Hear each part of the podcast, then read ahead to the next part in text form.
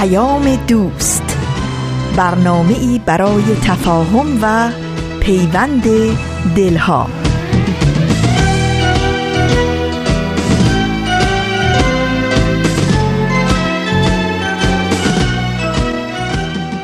محبت نور است در هر خانه بتابد، ای هر که هستی لحظه‌ای در خود نگر باش، خوبی ولی از آنچه هستی خوبتر باش. خوبترین حادثه میدانمت، خوبترین حادثه میدانیم، حرف زن عبر مرا باز کن، دیر زمانیست که بارانیم.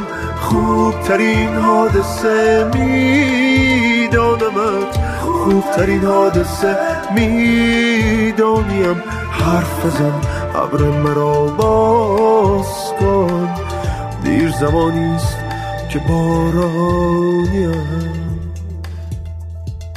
دوستان خوبم سلام، سلام و درود به شما همراهان همیشگی مجله جوانان، شما جوانان امروز و دیروز که صرف نظر از عدد شناسنامه دلتون، فکرتون و روحیتون همیشه جوونه. من نوید توکلیم و امروز پنج شنبه شانزدهم اسفند ماه سال هزار و سیصد و نود و هفت خورشیدی برابر با هفتم مارس دو هزار و نوزده میلادی پانصد و بیست و چهارمین شماره مجله جوانان رو تقدیم شما عزیزانه همراه میکنم. به مجله جوانان خوش اومدید.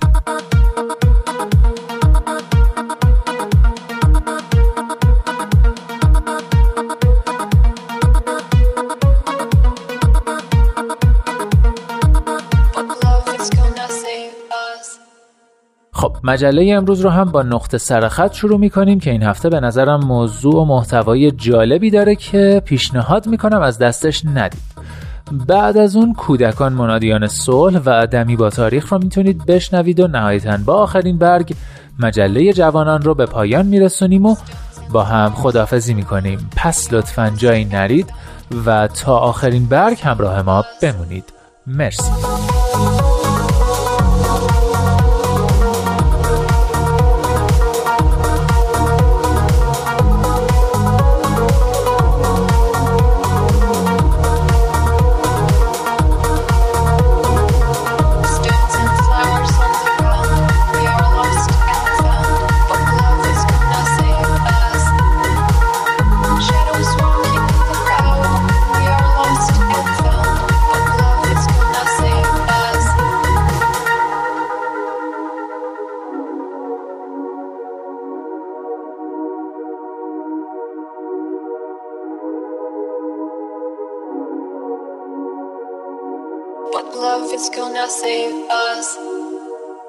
این مجله جوانانه، برنامه‌ای که هدفش چیزی نیست جز پیوند دلها، آزادی اندیشه ها و آگاهی شنونده ها. در راه رسیدن به این اهداف با نظرات، پیشنهادات و انتقادات خودتون ما را همراهی کنید از طریق تلفن دو صفر یک هفت صفر سه شش هفت یک هشت هشت هشت هشت، صفحه پرشن بی ام اس در فیسبوک، گوگل پلاس و توییتر و آیدی پرشن بی ام اس کانتکت در تلگرام.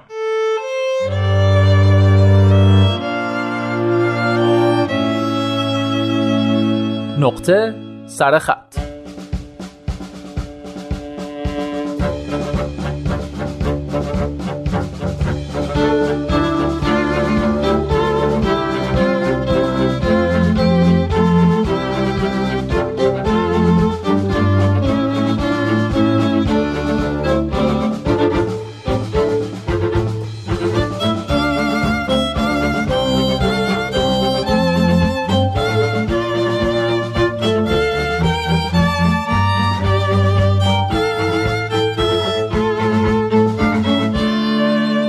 اینجا در جوار آدم‌هایی که بیست و چهار ساعت نگاهشان به دیوار و فلزه است، وجود حیوانات غنیمتی است.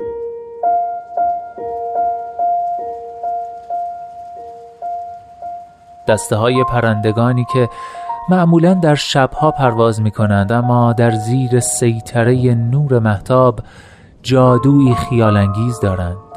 ارکستر قورباغه هایی که مسکنی به جز مرداب کوچک چسبیده به اقیانوس ندارند، خرچنگ های پیری که هرچه سنشان بالاتر می رود گویی از اقیانوس گریزانتر می شوند و در زیر خاک رطوبت زده پای فنس ها فرو می روند و غرق خوابی عمیق می شوند. مارهای کنجکاوی که گهگاهی اشتباهی از زیر فنس ها به مانند غریبه ای وارد زندان می شوند و معمولاً جانشان را به خاطر این تجاوز معصومانه از دست می دهند. عقاب منحصر به فرد ماهیخواری با گردنی سفید که هر وقت در پهنه اقیانوس شیرجه می زند شاه ماهی فراچنگ می آورد و توتی های هزار رنگی که همیشه خوش دارند جمع خانوادگیشان را در نوک بلندترین نارگیل ها برپا کنند. اینجا حیوانات برگزیده ترین عناصر در ذهن زندانی تنهایی هستند که دلخوشی به جز آسمان و جنگل اقیانوس آن طرف فنس ها ندارد.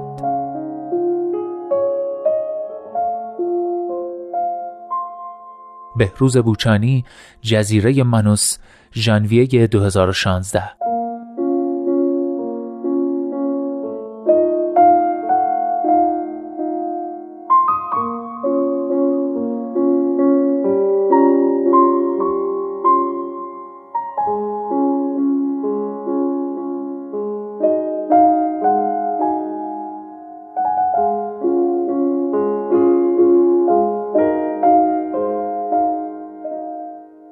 بله دوستان، بخش کوتاهی از کتاب رفیقی نه مگر کوهستان نوشته ای از زندان مانوس اثر بهروز بوچانی رو شنیدید. پناهجوی کرد ایرانی که به خاطر تلاش برای ورود غیرقانونی به خاک استرالیا حدود شش ساله که در اردوگاه پناهندگان در جزیره مانوس زندانیه، اما همین حدود یک ماه پیش برای نوشتن کتاب رفیقی نه مگر کوهستان نوشته ای از زندان مانوس گرونترین جایزه ادبی استرالیا رو از آن خودش کرد.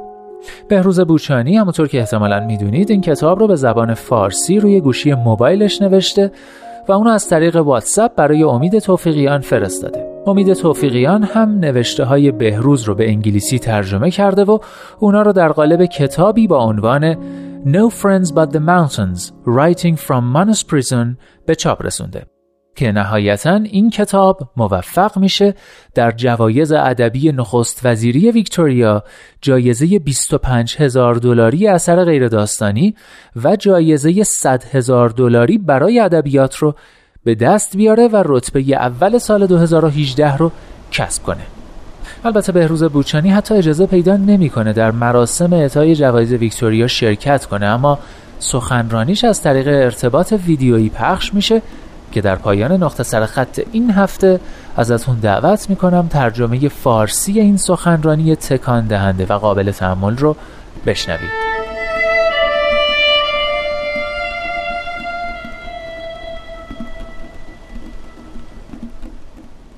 شش سال پیش که به جزیره کریسمس رسیدم، یکی از مأموران اداره مهاجرت مرا به دفترشان فرا خواند و گفت که ما شما را به کمپی در جزیره مانوس در قلب اقیانوس آرام تبعید می‌کنیم. به او گفتم که من یک نویسنده‌ام، اما او تنها پوزخندی زد و بلافاصله به مأموران دستور داد مرا به مانوس تبعید کنند. سال هاست که این تصویر را در ذهنم نگه داشتم، حتی زمانی که این رمان را می نوشتم و حتی همین الان که دارم این سخنرانی را می نویسم. رفتار آنها آشکارا تحقیرآمیز بود، اما زمانی که به مانوس رسیدم تصویری دیگر در ذهنم خلق کردم، تصویر رمان نویسی جوان در زندانی دوردست. بعضی وقتها نیمه برهنه در داخل زندان و در کنار فنس ها قدم می زدم و نویسنده ای را تصور می کردم که اسیر شده است. این تصویر برایم تکان دهنده و الهام بخش بود. سالها این تصاویر را در ذهنم نگه داشتم، حتی زمانی که مجبور می شدم برای دریافت غذا در صفهای طولانی بایستم و یا دیگر لحظات تحقیرآمیز را تحمل کنم. این تصاویر همیشه به من کمک کردند تا از شأن و منزلت انسانیم پاسداری کنم. تصاویری الهام بخش تا هویت خودم را به عنوان یک انسان حفظ کنم. در واقع من این تصاویر را برای مقابله با تصویری که سیستم سعی می کرد بر ما تحمیل کند خلق کردم. بعد از سالها مبارزه با سیستمی که به طور کامل هویت انسانی و فردیت ما را نادیده می گرفت، خوشحالم که حالا به اینجا رسیدم. بودن من در اینجا و در برابر شما ثابت می کند که همچنان واژه ها قدرت این را دارند که سیستم ها و ساختارهای ضد انسانی را به چالش بکشند. من همیشه گفتم که به قدرت کلمات و ادبیات باور دارم. من باور دارم که ادبیات توانایی ایجاد تغییر را دارد و می تواند ساختارهای قدرت را به چالش بکشد. ادبیات قدرت این را دارد که به ما آزادی بدهد. بله، این حقیقت است. من سالها در قفس بودم، اما ذهن من همیشه واژه ها را خلق می کرد و همین واژه ها من را از مرزهای این زندان و این جزیره عبور داد.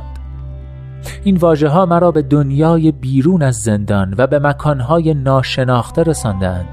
عمیقاً باور دارم که واژه ها بسیار قوی تر از فنس های این زندان هستند. اینها فقط شعار نیست. من یک ایدئالیست نیستم و اینها دیدگاه یک فرد ایدئالیست نیست، بلکه اینها سخنان انسانی است که اینجا در این جزیره به مدت شش سال محبوس شده است. کسی که شاهد شگفت‌آورترین تراژدی‌های انسانی در این مکان بوده است. این واژه‌ها به من اجازه می‌دهند تا امشب در حضور شما ظاهر شوم. میخواهم در کمال فروتنی بگویم که این جایزه یک پیروزی است. این نه تنها یک پیروزی برای ماست، بلکه یک پیروزی برای ادبیات و هنر و فراتر از همه اینها یک پیروزی برای انسانیت است. پیروزی برای انسان بودن و شأن و منزلت انسانی او. پیروزی بر سیستمی که هیچگاه هویت انسانی ما را به رسمیت نشناخت. این پیروزی علیه سیستمی است که ما را به اعداد صرف تقلیل داده است. این لحظه‌ای زیبا و شگفت‌آور است. بیایید همگی ما امشب برای قدرت ادبیات جشن بگیریم.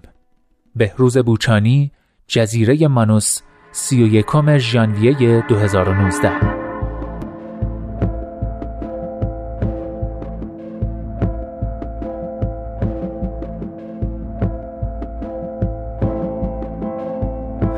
نای عشقم تشنه لبهای تو، خاموشم دور از تو و هوای تو.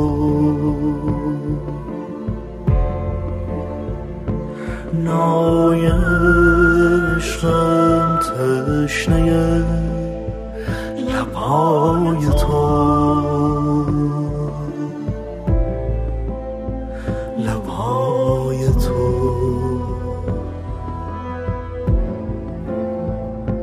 همچو باران از نشیب دره‌ها می گریزم، خسته در صحرای تو، صحرای تو.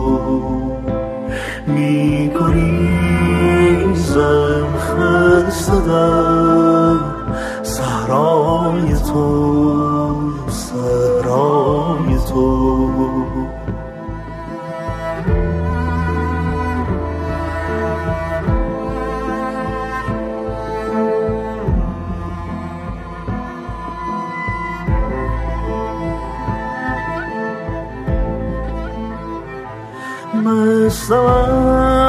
از یه لحظه دید آرات هنوز هنوز و چه مستی هاست در صحبای تو، صحبای تو. همچنان از نشیب درها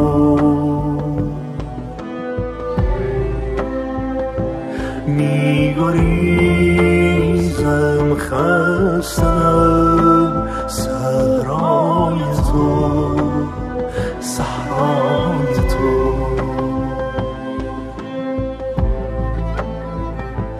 مستم از یک لحظه دیدارت، هنوز هنوز و چه مستی هاست در صحبای تو، صحبای تو، صحبای تو.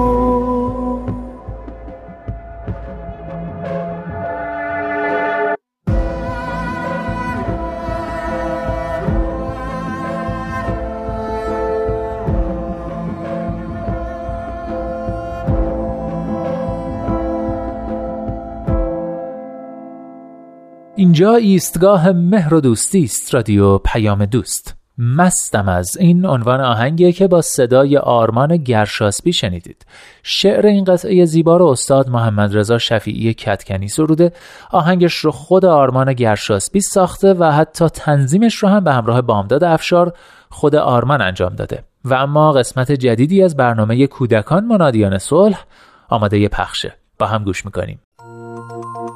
کودکان منادیان صلح.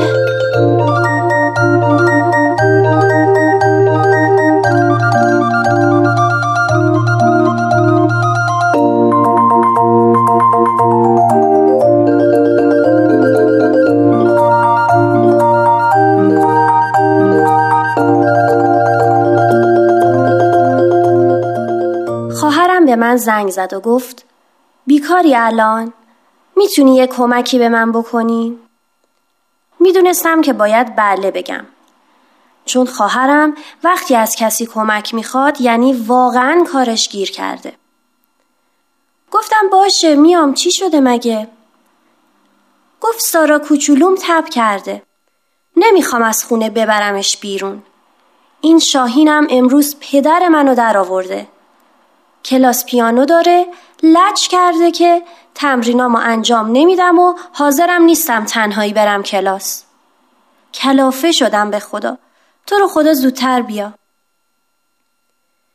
به خونش که رسیدم دیدم شاهین یه گوشه چنباتمه زده و اخماش تو همه، در حالی که لباس پوشیده و منتظر منه. بوسیدمش و بدون هیچ سوال جوابی گفتم پاشو بریم خاله جون. حالش گرفته بود. میدونستم اگه حرفی بزنم ممکنه بزنه زیر گریه. تاکسی گرفتم و تمام مدت توی تاکسیم هیچی نگفتم. فقط دستش رو توی دستم گرفتم تا برسیم به کلاس. اونجا که رسیدیم میدونستم معلم پیانوش در حالی که خیلی پیانیست ماهریه بسیار بد اخلاق و ایرادگیره.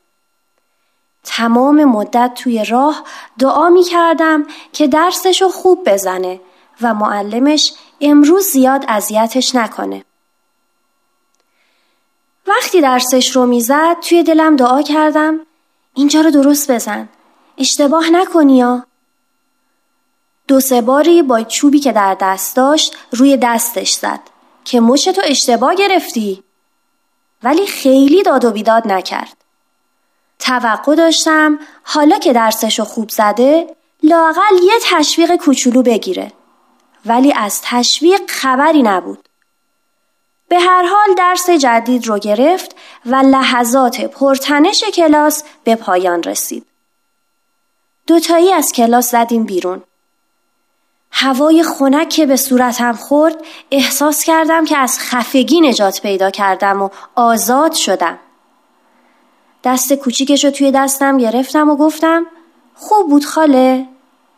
گفت همینقدر که از داد و فریاد زیادی خبری نبود یعنی درسمو خوب زدم. بهش خندیدم. گفت خاله من نمیدونم چرا باید برم کلاس پیانو. هر چی به بابا مامانم میگم پیانو دوست ندارم میگن باید بری. اونم پیش همین معلم. چیزی نگفتم. یادم اومد یه دفعه که با خواهرم سر این موضوع بحث کرده بودم به هم گفته بود تو این شهر رو نگاه کن. هر کی سرش به تنش میارزه بچه‌شو گذاشته کلاس پیانو. فلانی فلانی فلانی. تازه بچه های اونا به باهوشی شاهینم نیستن. این معلمم از بهترین معلمای پیانو این شهره. همه افتخار میکنن که شاگردش باشن. ولی این پسر قدر نشناس ما رو ببین چه بازیایی در میاره. بحث کردن فایده‌ای نداشت. ولی با خودم تصمیم گرفتم و عهد کردم که اگه روزی بچه‌ای داشتم تمام تلاشم رو در جهتی به کار ببرم که فرزندم با آزادی و شادی میپذیره، برای اینکه خودش بشه نه مثل دیگران.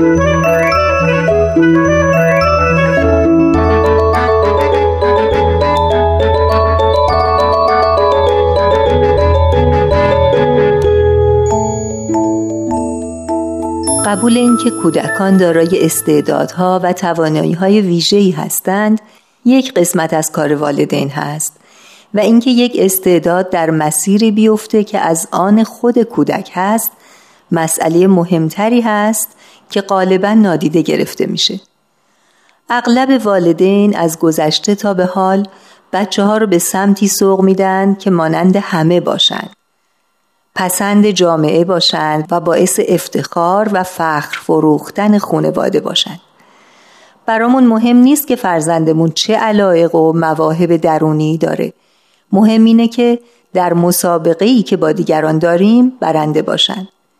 به همین خاطره که به اونها میگیم ببین فلانی چنین و چنان کرد، به فرمان من عمل کن تا همون چیزی بشی که باید بشی. و برای اینکه کودکان رو اون چیزی بکنیم که از آن اونها نیست به اونها القا می‌کنیم که نادان، ناتوان، ضعیف، خطاکار و بی‌ارزند و یا دختر یا پسر خوبی نیستند. پس حالا که خودشون هیچی نیستند باید به فرمان من یا دیگران عاقل باشند. حتی در بعضی موارد از اونها می‌خوایم تا احساسات درونیشون رو نادیده بگیرند و یا به اونها شک کنند. اگر از غذای بدشون میاد در منزل خاله و عمو باید اونو بخورن. اگر به کسی که اونها رو میبوسه حس خوبی ندارند باید به اون لبخند بزنن و صورتشون رو بر نگردونن و به این صورت تظاهر و دورویی رو به بهانه ادب به اونها میآموزیم و غیر مستقیم این پیام رو انتقال میدیم که احساساتشون هیچ ارزشی نداره.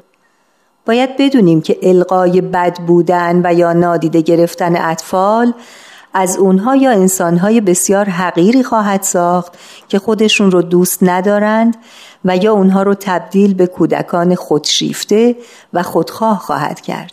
حضرت ولی امرالله می‌فرمایند هر طفلی من دون استثناء باید از صغر سن علم قرائت و کتابت را کاملا تحصیل نماید و به حسب میل و رغبت و استعداد و استطاعت خیش در اکتساب علوم عالیه و فنون نافعه و لغات مختلفه و حرف و صنایع موجوده همت و سعی موفور مبذول نماید. هر انسان و یا هر طفلی منحصر به فرد هست. باید فرزندانمون رو کمک کنیم که بهترین خودشون باشن، نه ویترین نمایشگری ما والدین. باید به اطفال بیاموزیم که خودشون رو دوست داشته باشند و از طریق این خوددوستی به عشق به هم نوع برسند که شاید از این مسیر به صلح و آرامش در دنیا برسیم.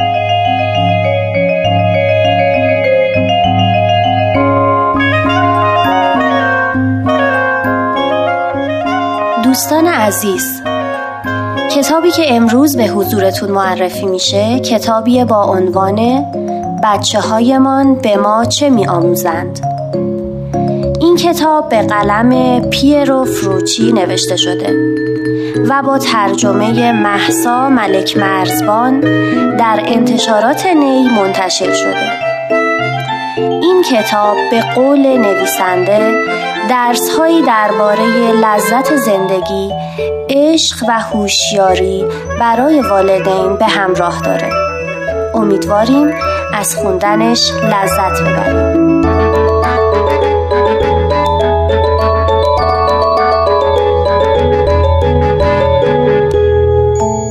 تهیه شده در پرژن بی ام اس. دوستان عزیز، خوشحالم که بهتون اطلاع بدم که اپلیکیشن جدید پرشن بی ام اس برای همه شما عزیزان هر نوع گوشی که دارید در دسترسه. فقط کافیه که اسم این رسانه رو توی گوگل پلی استور یا اپل استور بستگی به گوشی که دارید سرچ کنید، برنامه رو پیدا کنید و روی گوشیتون نصب کنید. از طریق این برنامه میتونید به همه برنامه‌ها بیست و چهار ساعت دسترسی داشته باشید، اونا رو حتی دانلود کنید و هر زمانی که دوست داشتید اونا رو گوش بدید. فقط این که اگه آیفون دارید، کاربران آی او اس همون اپلیکیشن قبلی رادیو پیام دوست رو که نصب کرده بودید همون به صورت خود به خود آپگرید میشه، به صورت خودکار آپگرید میشه. ولی اگر اندروید دارید باید اپ قبلی رو کلا آنستال کنید و اپ جدید رو به اسم پرشن بی ام اس نصب کنید. خیلی ممنون و امیدوارم که از اپلیکیشن جدید ما راضی باشید.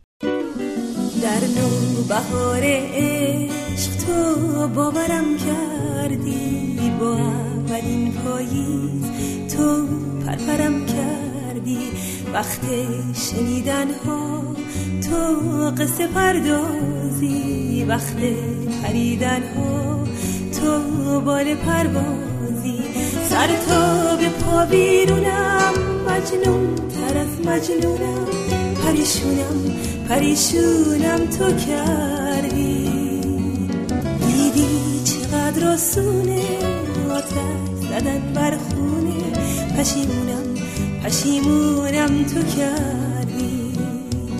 سر تا به پا بیرونم مجنون تر از مجنونم، پریشونم پریشونم تو کردی. دیدی چقدر آسونه آتش زدن بر خونه، پشیمونم پشیمونم تو کردی.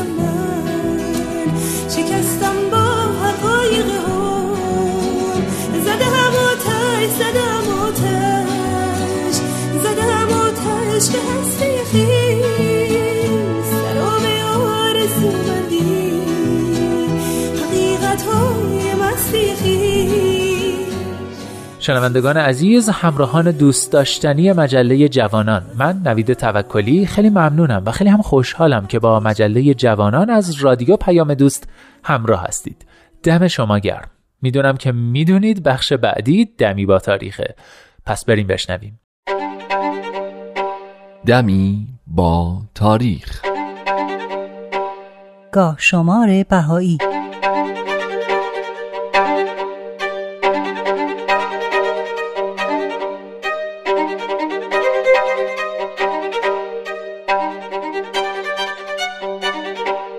بیست و سوم اسفند هزار و دویست و نود و سه خورشیدی، پانزدهم مارس هزار و نهصد و پانزده میلادی، بیست و هشتم ربیع الثانی هزار و سیصد و سی و سه هجری قمری. آقا شیخ علی اکبر قوچانی که در روستای جعفرآباد در نزدیکی قوچان به دنیا آمده بود، بعد تحصیلات ابتدایی در مکتب خونه در سنین جوانی در عتبات در محضر آخوند ملا کاظم خراسانی شاگردی کرد و اجازه اجتهاد رو هم از او دریافت کرد. چون آقا شیخ علی اکبر از مجتهدین مشهور اون زمان بود و ملا کاظم اطمینان کامل به او داشت، فرزند خودش میرزا محمد آیت الله زاده رو به او سپرد. آقا شیخ علی اکبر قوچانی در سفری که به تهران داشت به برخی آثار بهایی دسترسی پیدا کرد و مجذوب اونا شد و به تدریج راز ایمانش به دیانت بهایی آشکار شد.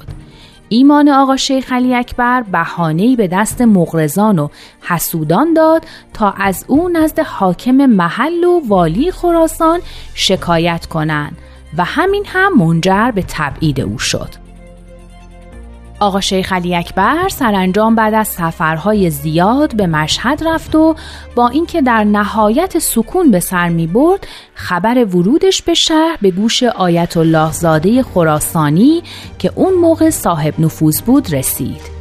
آیت الله زاده خراسانی هم وجود استاد رو مانع از شهرت خودش می دونست، پس به تحریک علمای محل و عامه مردم مشغول شد تا اینکه سه نفر از اشخاص ساده و متعصب برانگیخته شدند و در این تاریخ یعنی بیست و سوم اسفند ماه سال هزار و دویست و نود و سه خورشیدی در بازار اطراف حرم آقا شیخ علی اکبر قوچانی رو که برای خرید به اونجا رفته بود به ضرب چند گلوله به شهادت رسوندند. تا از جسدشون در همون محل افتاده بود و کسی جرأت نزدیک شدن نداشت تا اینکه شبانه و مخفیانه جسد از اونجا منتقل و در قبرستان حوض لقمان مدفون شد. بعد از چند سال جسد رو به گورستان بهاییان موسوم به گلستان جاوید نزدیک کوه سنگی انتقال دادند.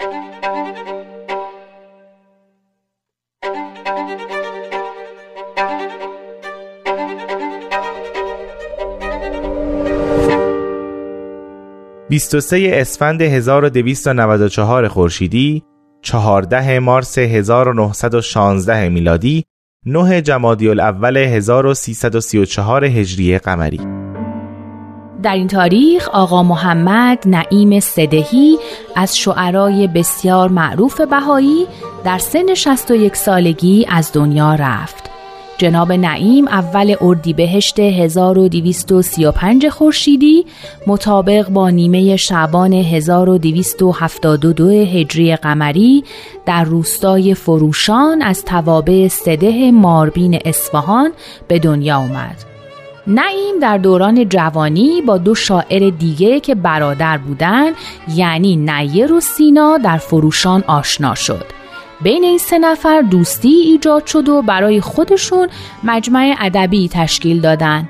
نیر و سینا مرتب سفر می رفتن و از این راه وسایل امرار معاششون رو تأمین می کردن.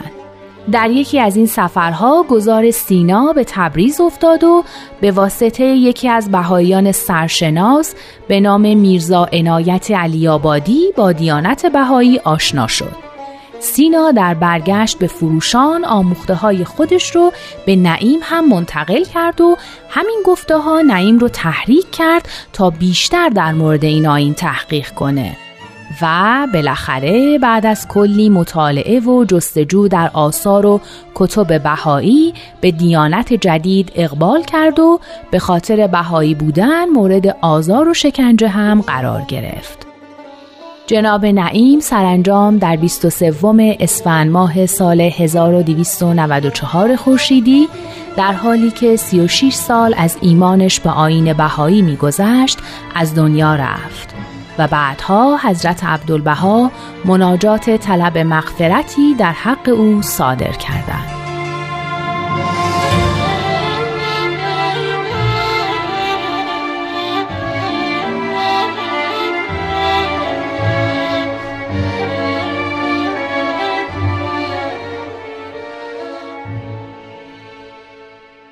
بیست و چهارم اسفند هزار و دویست و بیست و هشت خورشیدی، پانزدهم مارس هزار و هشتصد و پنجاه میلادی، یکم جمادی الاول هزار و دویست و شصت و شش هجری قمری.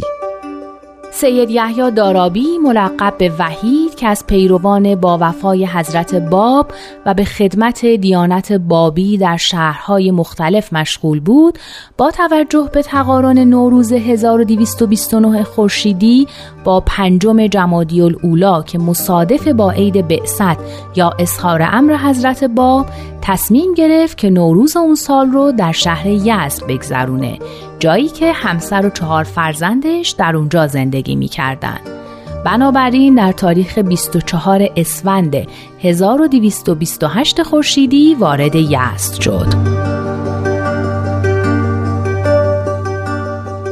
چون وحید شهرت و نفوذ زیادی در یزد داشت، علمای معروف و اعیان شهر از ایشون استقبال کردن و احترام زیادی نشون دادن. از طرف دیگه همونطور که اشاره شد، اون سال جشن عید بعثت حضرت باب در جریان جشن نوروز واقع شده بود.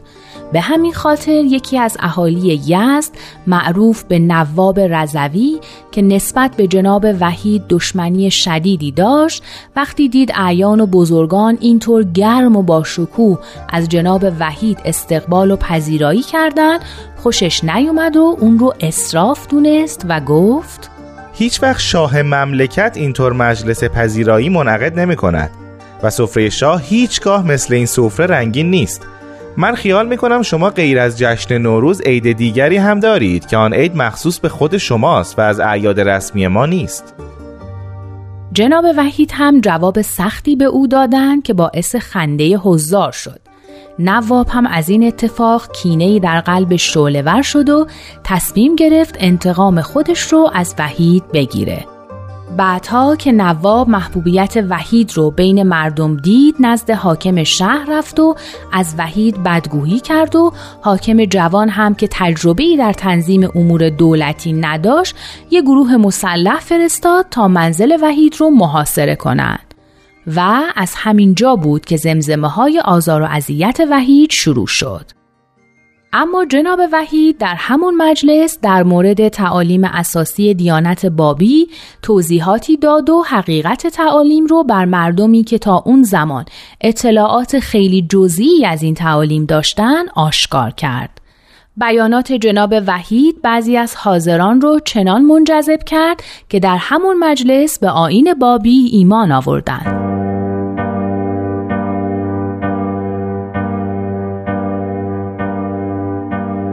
بیست و ششم اسفند هزار و دویست و پنجاه و هفت خورشیدی، هفدهم مارس هزار و هشتصد و هفتاد و نه میلادی، بیست و سوم ربیع الاول هزار و دویست و نود و شش هجری قمری. در این تاریخ میرزا محمد حسن و میرزا محمد حسین که بعد از شهادت از طرف حضرت بهاءالله به سلطان الشهدا و محبوب الشهدا ملقب شدند، در اصفهان به شهادت رسیدند. این دو برادر فرزندان میرزا ابراهیم نهری بودند و در اصفهان مسئولیت نظارت و تصدی امور و معاملات میر محمد حسین امام جمعه وقت اصفهان رو بر عهده داشتند که بعدها از طرف حضرت بهاءالله به رقشا ملقب شد. این دو برادر خودشون حوالجات امام جمعه رو می پرداختن و مبلغ هنگفتی هم برای او املاک خریداری کرده بودن. یک روز بعد از رسیدگی به حسابها متوجه شدند که مبلغ هجده هزار تومان بابت حواله امام جمعه پرداخت کردن و طلب خودشون رو از امام جمعه خواستن. او هم ظاهرا قول داد که بدهیش رو پرداخت کنه، اما در باطن در تلاش بود تا اونها رو از گرفتن طلبشون منصرف کنه یا اینکه وسیله قتلشون رو فراهم بیاره، که نهایتاً تصمیم گرفت اونها رو به جرم بابی بودن از بین ببره و به همین بهانه از پرداخت بدهی خودش سرباز بزنه. اما برای اینکه در این ماجرا همدستی برای خودش پیدا کنه، سراغ شیخ محمد باقر اصفهانی از مجتهدین معروف اصفهان رفت که او هم از طرف حضرت بهاءالله به ذئب ملقب شد. بعد لازم دیدن تا موافقت سلطان مسعود میرزا ظل السلطان حاکم اصفهان رو هم جلب کنن و به این ترتیب در هفدهم ربیع الاول هزار و دویست و نود و شش این دو برادر رو دستگیر کردند. چون تجار اصفهان با این دو برادر معامله داشتن، برای حفظ اموالشون به ناصرالدین شاه تلگراف فرستادن. شاه هم با تلگراف به ظل السلطان دستور داد که این محبوسین رو بدون هیچ آزاری به تهران بفرسته. ظل السلطان چون خودش هم به اجرای حکم قتل رضایت نداشت، به امام جمعه و شیخ محمد باقر گفت: اینان خلاف و خیانت دولتی نکردند، شما را با ایشان گفتگوی دینی و ملتی است و مرا در امر مذهب مدخلیتی نیست. و اعلی حضرت شهریاری نیز امر فرمودند که ایشان را روانه تهران نمایم، علاهذا حکم قتل ایشان را نتوانم کرد. اما امام جمعه وقتی فهمید که شاه با قتل این دو برادر مخالفه، مردم رو تحریک کرد تا به کشتن اون دو اقدام کنند. در نهایت هم در بیست و ششم اسفند ماه سال هزار و دویست و پنجاه و هفت خورشیدی این دو برادر جام شهادت رو نوشیدن. بعد از شهادت هم به پاهاشون طناب بستن و به این طرف و اون طرف کشیدن و عاقبت اجسادشون رو وسط میدون پای چوبه دار انداختن. همزمان اشرار و اراذل به خونه اونها حمله بردن و هر چی که داشتن تاراج کردن. در هنگام شهادت آقا میرزا حسین محبوب الشهدا چهل و پنج سال و آقا میرزا حسن سلطان الشهدا چهل و سه سال داشتند.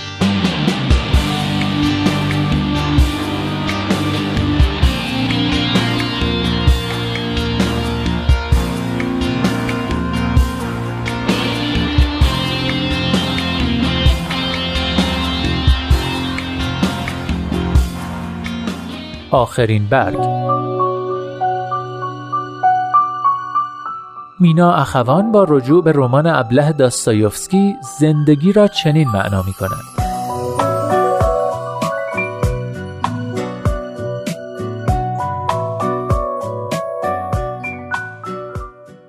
چه چیزی در توست زندگی که اینقدر برای یافتنش شوق دارم و در لحظه لحظه عمر آماده کشف آنم.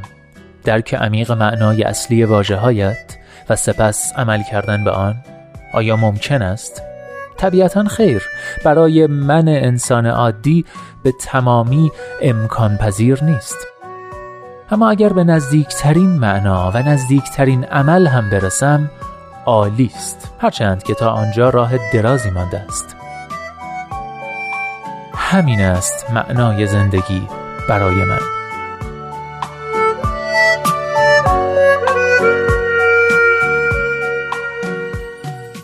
هر جا هستید دلهاتون شاد، اندیشتون آزاد و آگاهی و بیداری نصیبتون باد. من نوید توکلی هستم و امیدوارم که نور امید در دلهاتون هیچگاه خاموشی نگیره. به قول شاعر: گرچه شب تاریک است دل قوی دار، سحر نزدیک است.